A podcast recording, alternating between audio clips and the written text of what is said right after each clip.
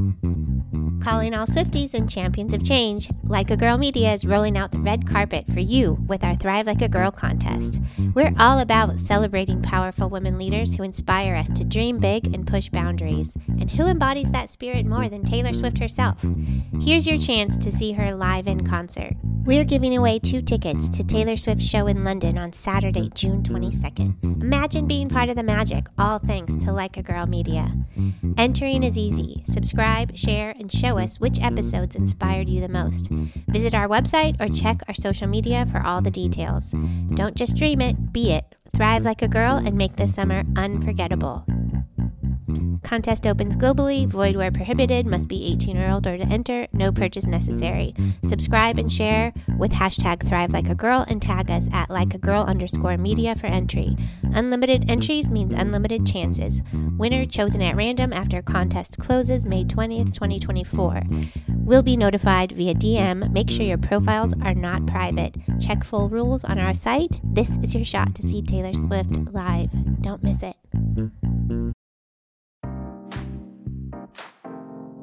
Hey there, and welcome to the HIT Like a Girl podcast. My name is Joy Rios, and this is a place where we'll be talking to lots of women about their perspectives on healthcare and the place where it intersects with technology. Before we get started with our regular programming, we wanted to give you some insight into our own perspectives. On today's episode, we're going to be talking with Robin Roberts, who also happens to be the co host of this show. Robin has extensive knowledge of the healthcare industry, having worked with hospitals, clinics, and medical practices throughout the country as a consultant. In this episode, she shares her story about how her world turned upside down when her youngest child, Carter, who at the age of three fell sick on a Friday night and in the course of a couple days completely lost the ability to control his body. He's now quadriplegic and needs round the clock care. She still works in healthcare, but under a whole different context. I learn a lot from her perspective, and I hope you will too. So let's begin. Two years ago, while we were coworkers on a Friday night after a long week of travel, helping all those clients with meaningful use and PQRS and all that stuff, and we have three kids. Our youngest, who was three and a half at the time, uh, got ill and vomited after dinner. And went to bed a little bit early. Didn't really think a whole lot of it having three kids because he seemed okay after his bath. And the next morning was up pretty early, but drank a huge cup of water, probably from having been so thirsty after, you know, being sick the night before and was a little lethargic during the day, but was eating, snacking on things. And after being sick, I really didn't think much of it. So that night he went to bed pretty early but he had been up early. So that was Saturday. So Saturday, a little bit off, but eating, drinking, no reason to believe anything else is wrong, no other symptoms, nothing. Sunday morning, about 8 o'clock, I walk by his room. I look at our oldest daughter and said, Is Carter up yet? And she said, No, I don't think so. And that seemed pretty atypical for a three and a half year old who's usually on like a light switch first thing in the morning. And I walked into his room where he was in a big boy bed and he was on the floor in a ball and he said, Mommy, help me, help me. And I picked him up and his head flopped back and his right arm kind of fell backwards as well. It didn't seem like he had any muscular control. He seemed just very weak. So we picked him up and ran off to the emergency room. My husband helped strap him in the car we get into the emergency room and the first physician that came in said, ma'am, I don't know if you know this, but sometimes when kids get sick, they get really tired and lethargic. And being a mom of three and having had the girls be sick before and other issues, pretty typical stuff. I looked at him and I said, we, we've dealt with a lot of stuff. This isn't that. And he kind of walked out and it was around that time that another doctor came back in and looked over Carter, did an assessment, and said he was worried about meningitis, a possible stroke, although that wouldn't be really common, or something else maybe neurological. He was asking me if maybe he fell out of bed, etc., and told me that they were going to do a spinal tap, a CT scan, all of these things that sounded really familiar. They were going to get blood, they were going to give him a saline IV to get him hydrated, and just asked all these questions. Fast forward several hours. Carter's continuing to get weaker. He can't really talk real well. And the spinal tap comes back that his white blood cell count is super elevated. But every other diagnostic, his CT scan, his MRI, everything else looked, quote, normal. And so they admit him to the PICU. My husband comes to take over late that night. No one really knows what's going on. They're just trying to manage his symptoms. But at this point in time, he's seeming okay They start some antibiotic, and I end up going home at around 11 p.m. Woke up really early the next morning on Monday. My husband was at his bedside all night, and it was about five in the morning. I felt compelled to go early to the hospital, and so called the neighbor to watch our other girls, and I walked into Carter being intubated. And what we would come to learn over the next several days is that he had something seemingly neurological going on. He lost all ability to move. He lost his ability to breathe from that morning forward. And they speculated over the course of about 14 days different things that could have been Guillain-Barré, Epstein-Barr, something known as ADEM, but basically indicated that based on all of these things that he would get back to a baseline or a relatively healthy or quote normal baseline that we had a long road in front of us but he was going to get better it wasn't until two mris and three respiratory procedures later um, and him coding twice that we found out from another neurologist that consulted on this case that he had something called acute flaccid myelitis. It took us about three weeks to get that diagnosis. And in the meantime, he was treated with steroids, which may or may not have been detrimental, uh, IVIG, and ultimately 14 days of plasmapheresis. So we changed hospitals after that. That's when the plasmapheresis began. We spent about five and a half months doing inpatient therapy up at Kennedy Krieger Institute, which is right next to Johns Hopkins. We're connected to their facility. And so we took turns being with him, and he made little to no physical improvement. So, long story short, acute flaccid myelitis rendered him a vent dependent, true quadriplegic who is completely flaccid, his entire body, no head or neck control. He is more floppy than an infant, is the best way to describe it. And the only thing he can use is his four right toes, although he has regained his ability to talk, even though he still has the trach and vent, um, and is starting to eat by mouth some now, but he has a G tube for all of his nutrition. And um, we were told that some families get better in other ways, that even though Carter wasn't getting better, we would come home and, as everyone likes to put it, that you would have a new normal. Wow. So, how long was he in the hospital in total?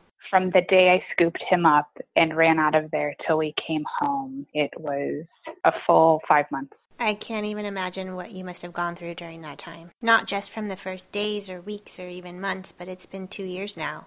Have you guys actually found a new normal? I've come to kind of resent that term, new normal. It is it is a new normal and it's different and you know, I, I tell people it, it kind of reminded me of having a kid for the the first time. You know, everything is kind of foreign, things take a long time. All of the tasks, everything he is dependent on for someone to do, whether it's change a diaper, brush his teeth, change position, move his hand, scratch his nose, get an eyelash from his eye, adjust the way his feet are, if he's hot, if he's cold, all of these things have just become integrated in the day. But when we first came home, it definitely wasn't easy. But I remember his care routine the first morning, I think it took me three and a half hours.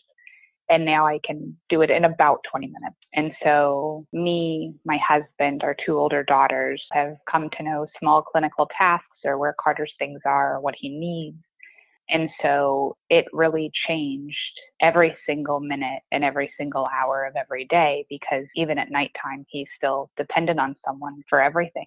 And so it impacted our entire family and, and him and even just the accommodations for the technology in our house that that sustains his life. We just found a way to try and work on it a piece at a time. And it was not easy because it was all brand new. And even though I had the background I had and we had a lot of people supporting us, it would all felt very, very foreign. And now, even though it's hard, a lot of those tasks are second nature. So, can you take me through that daily routine? What's involved? Typically, starting at seven in the morning, we measure out Carter's blended diet and add it with the right amount of water because he has to have a certain number of calories in the day to maintain his weight based on a child his size that doesn't exercise. And so you have to get, you know, the grams of food and the water right. We draw up his morning medication and supplements and put all of those into syringes to go into his G tube you have to get this bag ready that that food even goes in. It has to be primed through with water and that has to get set up. You have to reset the rate on it the night before, get everything hung. You connect the extension to his belly so that you can start that process. And simultaneously, while that's going on, there is a symphony of other tasks that happens along with it to wash his face, brush his teeth, get his clothes out and get him, him changed, which changing a 50 pound child or anyone that knows or anyone that's listening that's tried to do that is not an easy task. You're changing his diaper or helping him toilet, depending on what's going on. And since he is vent dependent, he and he can't cough on his own or clear secretions as a result of this disease. A lot of that symphony of tasks involves nebulizing medicine through his vent lines, which are some of the meds that are drawn up. You have to wait for them to go in a certain order or sort certain succession, and we wrap this vest around him that shakes his torso up, the percussion therapy, and it helps basically rattle all the stuff in his chest free that because he can't move it or cough it up and he's not, you know, walking and ambulating for those things to move like you or I. That is a 10 minute process, just the vest by itself. It has to run for a certain amount of time. And that happens in the morning and the evening as part of this care. Then you have to do cough assist, which is a machine that pushes the air in and out of him for a certain number of sets, a certain amount of time. And every time you're done with one of those sets, you are suctioning a line down through his trachea to pick up everything that's been rattled loose. And then he has to be moved and sat up and put into his wheelchair once all of this stuff is done. And it just used to take forever. And in the meantime, Carter's hollering that he wants a certain cartoon, he wants the blinds a certain way, the lights a certain way, that the fan should be higher or lower depending on what's going on. He may or may not need oxygen to support him while you're doing those respiratory tasks. And that's typically what goes on in the morning. The nighttime's a little more involved because his G tube and his trach uh, that's in his trachea gets cleaned. The dressings on it have to be changed every day. He has more nighttime meds than he does morning meds, and just all of those little things. So everything that you would do in a day, he still needs done. And, you know, at three and a half years old, he wasn't doing a ton by himself, but the contrast between what he could do versus what he requires now is definitely pretty stark. And one thing that's so wild about his situation is though, even though he can't move the majority of his body, he's still 100% mentally there. Is that right? Yeah. So when he was first intubated, and even after he got his trach, it had, um, it's called a cuff. It's basically this little bubble that kind of fills the trachea. So air goes in and out, but he couldn't talk.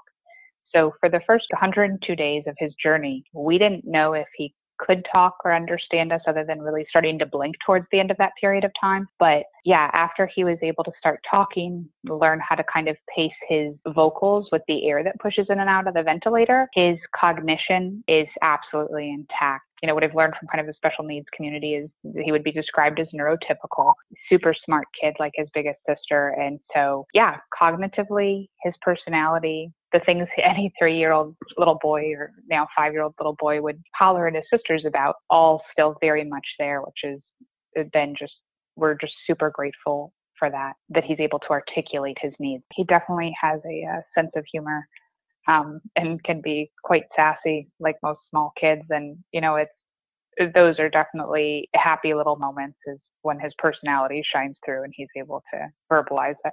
So, your relationship with healthcare has definitely changed. You're now pretty much a full time caregiver, and you and your family have had a very steep learning curve. I'm sure you have all kinds of different medical devices and technologies in your home. Would you mind sharing what some of those are? Yeah, I think I um you definitely have to learn a lot. Carter has so many specialists, like a lot of kids with either special needs or medically fragile kids. If there's a system of the body for him, we have a doctor for it, along with a primary care physician.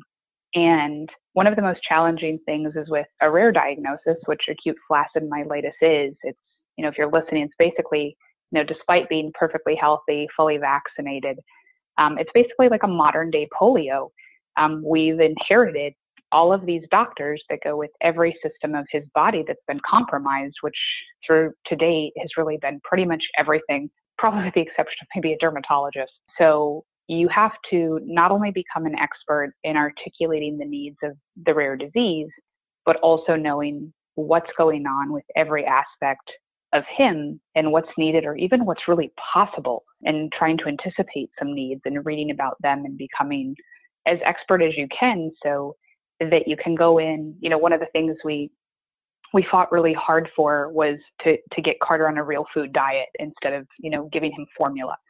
Um, and we tried to do that very early on. We were told there were no other options, and then when we got up to Hopkins, you know, the dietitian literally walks in with a cart full of options and explained all of the pros, the cons, or whatever.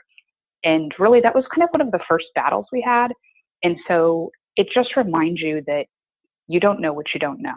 Becoming an expert in him and becoming an advocate for him through all of those doctors and research, speaking with other moms, people with similar or like problems or characteristics of what was going on with him became important. And oh, Lord, our, our house has been turned upside down with so much equipment our living room was kind of transitioned into a little bit of a therapy room, but it probably, if you saw it this afternoon, it looks, or today, it looks more like a parking lot. There's two different wheelchairs in there, one power chair we're trialing. There's a stander for school that we're supposed to be using here in the summer months. There's a stander for home because he has to be physically manipulated to stand to get some weight bearing time during the day. There's literally a hospital cart of respiratory equipment. The machines that I described that we use in the morning are not small. Uh, we have this pneumatic powered suction machine, the ventilator, the food pumps, and all of the supplies that come. Oh, goodness, the DME. Um, all of the orthotic devices that help keep his body straight or keep his feet from dropping, his AFOs. There is just so much to be versed on. And again, I just keep thinking back to that experience we had with the dietitian at Hopkins and the nutrition consult that I've learned that the biggest thing we have to do is keep pushing. There's not one type of wheelchair. There's not one type of way to manage his spinal curvature. There's not one type of diet to be fed. There's not just one type of ventilator that's right. That there's different ways to do his respiratory therapy, that there's these different medications. And so I feel like I've kind of gone to essentially what like the dark web is to the internet, kind of in healthcare, like all these layers deeper to not just see what's there on the surface, but everything that is needed underneath to operate successfully and push and get Carter what he needs by virtue of trying to know what I'm talking about with his rare disease in each aspect of, of his body and what those needs might be. That all sounds really complex, and in an environment that seems to be constantly changing, too. Insurance, especially, seems to be on shaky grounds these days. How has it been navigating those waters? Well, first and foremost, having two full time working parents, we are insanely fortunate that we can even afford primary insurance. That's not a luxury that a lot of people have. And by virtue of really kind of his quote disability status, Carter had a Medicaid plan that came online as secondary. And we experienced in the last year that plan being managed by our state in Virginia being turned over to an MCO, a managed care. And all of a sudden, the amount of things that were being approved, the medications that had been formerly approved, and all those authorizations that we had fought so hard for to begin with, it's like we were starting over. The doctors that were in network versus out of network, so, you know, co insurance issues and these other things, is still dealing with even bills that were a year old where we didn't have a secondary insurance and therapists and the number of therapy sessions that are covered on an ongoing basis when it's time for his case to be renewed it is a daily battle. You know, the most recent one I think you know about is his power chair. You know, he wasn't able to drive one before and now he can. And so that battle is going on over a year. And we're at a point where we have to go to the Supreme Court in our state um, as high as we possibly can to to try and get something that seems so inherently appropriate from where I sit after fighting so hard and meeting so many other families, but the rule actually changed two months before the claim was filed for it, and they just want to rest on that. And that's all they continue to say at our appeals. They are literally reading verbatim what's in this denial letter. And so it is an uphill battle each and every day. And I think the thing that is so concerning and also makes me so sad is with all of the knowledge, the healthcare connections, both, you know, in medicine, in health insurance, in, you know, facilitating care and interoperability, in knowing doctors who know some of the best specialists in the nation or in academia, I am someone that should probably know better than anyone, or just as well as some of the best, how to navigate the system of healthcare in this industry to make reasonable things that are appropriate happen for a child that needs them, that it is medically appropriate and necessary. And that is not what happens. So much of what we do is just met with a no. that I've adopted approach where now I expect the no. I just do not waste any more mental and physical frustrations and energy on just getting upset when I hear a no because it is the de facto answer in what is going on in America, whether it is private insurance or, you know, in this case, Carter's, you know, Medicaid insurance. And I have read through so many other forums, special needs moms group on Facebook, and so many other things that people hear no. And so many times I'm seeing people either just deal with it, give up, take it for what it is, or are fighting the exact same battle that I am across the entire nation. What would this power chair provide to Carter if it were to get approved? So, Carter not having the chair, at first he couldn't drive it, so a power chair wasn't a consideration. But now that he can use his chin, his mouth to talk, like we talked about, and eat, and his feet, there's a little switch under his foot that lets him look at almost like um, a cell phone screen on the power wheelchair and with an arrow direction, and he can flex his toes to drive. Uh, there's also a switch that's connected to his chin or eyebrow. There's all these different adaptive technology devices that go on the chair that would allow him to use limited movement to move and really kind of be supportive of the activities he does. So he has a computer that has eye gaze that he can pull up to to do educational or you know, activities on something that's not covered by insurance that we had to pay for. There's environmental controls within the house or the TV that can all be integrated through essentially what is like a Bluetooth technology to you and I, but through his wheelchair to navigate the footprint of our house, drive where he wants to drive. He could drive up and down an aisle at, you know, Walmart or Target to look at the toys instead of crying and getting frustrated because somebody's not pushing him where he wants to go. He could rise up to be more at a bar height at the table where he now eats instead of having to sit down low, just all of these different aspects. But essentially, insurance says no because, as the letter states, that unless it's going to help him breathe or alleviate the need for nursing care, which is not well staffed to begin with, that unless it's actually going to perform or allow him to perform an activity of daily living, like the wheelchair would let him brush his teeth himself, breathe himself, feed himself,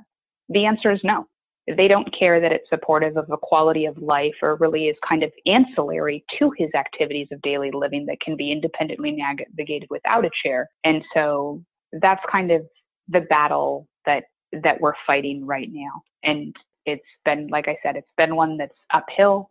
They just give this kind of default answer and just continue to rest on it. So just trying to argue and get letters of medical necessities known as LMNs from his physiatrist, his physical therapist, the seating vendor, the occupational therapist, all of these people that can, in clinical words, support kind of the progression of what he is now capable of with the device and how it would help with his activities of daily living to do these things. And unfortunately, all insurance sees is dollar signs, not that a little boy needs to get out of bed every morning, be properly positioned and you might be mitigating spinal surgery to have a supportive seating system that fits his person, but none of that matters to them. So at this time, you are experiencing a lot of different angles of the U.S. healthcare system. As a mother or the chief medical officer of your family, as a patient advocate, and of course, as a health IT professional. I feel like every facet that I could experience this system from I have seen it to some extent in professional and or personal life and more so personal lately. And it's it's complex. It's not easy. It's not consumer friendly and it's it is a very, very tangled web. With all of the conversation around and actions taken in the name of value based care, which is a concept you and I are both familiar with and have even given plenty of presentations on, how much has it actually come into your hemisphere on a personal level? I think it definitely is. I think interoperability is always something that I've been passionate about. There are a lot of people in this country that are. There's a lot of people in health IT that are. And, you know, the constructs under which that would happen, or data blocking and some of these other challenges, and, you know, in blockchain, HL7, all of the things that are possible within really guidelines to facilitate it, yet it doesn't exist. And you know, I think I remember in one of the first few times that we spoke, we were talking about really the the CEO of Epic Cerner and ECW Clinical Works going to lunch that if they could just come up with some sort of pact, um, that they could make it happen. Because even when interoperability does happen, you have a doctor sitting there looking at pages of stuff in a CCD that they can't make heads or tails of, or isn't really a meaningful snapshot of what they need to know. The first appointment follow up we ever had was shortly after the new year, we'd come home and went to the neurologist. And the neurologist probably spent 22 minutes working on a medication reconciliation, staring at the screen of Cerner, trying to get that straight instead of listening to what we were there for, which was really kind of a sleep problem at the time that was so critical. And ultimately, by the end of the visit, we almost ended up leaving mistakenly without having addressed it. And the neurologist had to come back in the room. He was so obsessed with what was on the screen in front of him, getting those things in there, getting the check boxes right. And not that medication reconciliation is right, but I knew exactly what he was doing as he navigated every section of that note. And so even, you know, documentation within an EMR, interoperability, medical decision making that, you know, supports high quality, low cost are the questions they ask about Carter. Is he a former smoker, never smoker? Well, you know, he, he's four. No, he's, he's never smoked, fortunately or unfortunately, you know, I know exactly what they're going through. And so it's a little bit frustrating because I have always believed and continue to believe that healthcare itself, not health insurance, not the industry, but healthcare is between a patient and a physician. And I've seen a lot of this really get in the way of that and knowing what that does to a patient and their family kind of end to end being on both sides of the spectrum both as someone that works in the space and as you know a mom that was about to leave that room not really even addressing what what i had come in for is, is challenging. And you know even the decisions they make about spending and how things happen and the way care is directed or times they've told us instead of coming in for a visit that you know you should just go to the er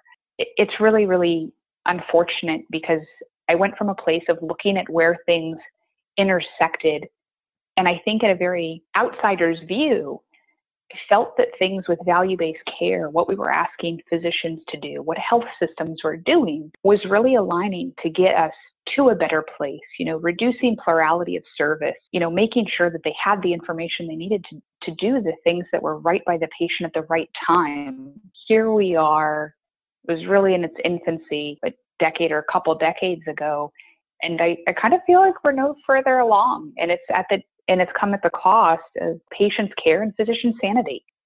So, where could somebody find you if they wanted to follow Carter's story? Carter has a Facebook page as a public figure at Carter Roberts Coalition on Facebook. If you want to read more, follow about his journey. But, you know, I would say two things. I think first, you know, I've I've heard the term about rare disease, and unlike developing, you know, a drug for type one diabetes that's a silver bullet or some of these other things, there are so many diagnoses out there, things that are not understood, that don't get the time, money, or support of other things. That if you're passionate about one of those, you know a family that has one, or you know you want to learn more about Carter's, that the National Organization for Rare Disease (NORD) does a lot of great work to give people that are doing groundbreaking research grants and the ability to do that because it really would take some sort of scientific miracle for him to get physically back to where he was. And it's just something that in this current day and age, in the way healthcare works, isn't probably not going to be addressed in his lifetime. And I think that's unfortunate. I think there are so many people working separate on so many things that I think about what collaboration can do. And I think it's possible to do it in a way that people can still make a profit because I believe in that. I don't think research and development should be done in a vacuum and no one should get paid for the hard, brilliant work they do. Everyone should, and I believe it's possible, but love to see more collaboration and more people caring about rare disease. And, you know, the last thing I would say is there's a neighbor down the way from us who brought us a meal when we had to move in the middle of all this to find a home that was better suited for Carter. It came down here and she had a special needs project. Her son has autism and it really opened my eyes to just the absolute gamut of what exists in the special needs community. And being on the other side of that equation now, I can say that I think I was in not that I wasn't aware of it, but I think I had, you know, just a genuine level of ignorance about what that meant or what that meant for someone's life, how it impacted an individual, their friends, their family, how they go to school, how they get in a car, all of these little things that is perfectly physically able and neurally typic human that I took for granted and that it just changes everything. And until you live it or you know someone that does or you've been around it, it's it's really hard to put into words. I would encourage people to just be more open to that and realize that it's so much more prevalent than you realize and the people that are dealing with those challenges in their own journeys um, that it's it's unique to them. But to be considerate of those people and be mindful of it. Kindness really can go a long way can't it? Absolutely. We've experienced a great deal of kindness in two years. You know carter hasn't gotten physically better but we are insanely fortunate to be in the community we were and have the coworkers, friends, families, and strangers that we did surround us in the community we're in. And it just, I think about how many people have needs that are even somewhat similar that may not be getting that, and all of these other factors of demographics, location, socioeconomic status, you know, determinants of health that impact so many other people. I think it really opened my eyes to kind of the outer rings of the healthcare system and the factors that those things ultimately, you know, bear in others' lives that we don't think about or kind of take for granted sometimes. Well, Robin, it is quite a journey that you are on. I do think it's time for this episode to come to a close, but I wanted to thank you so much for sharing your story and for just being so open and vulnerable about this deeply personal life event. I know Carter's situation influences your day to day life in a way that many of us can only imagine. So, thank you again. Well, thank you. Thank you for having me and getting to share a little bit of his story and, you know, what it means for him and our family. And if it's helpful to one person or makes them think about something different, that's all I would hope to accomplish. And so thank you for letting me use HIT Like a Girl as, as a platform to, to share more about it. Well, I am looking forward to this podcasting adventure that we are about to go on and really excited to hear from more smart ladies in health IT who pack a punch in their own way. I think it's really fitting to begin with your story since you are my eternal Women Crush Wednesday, pretty much every Wednesday.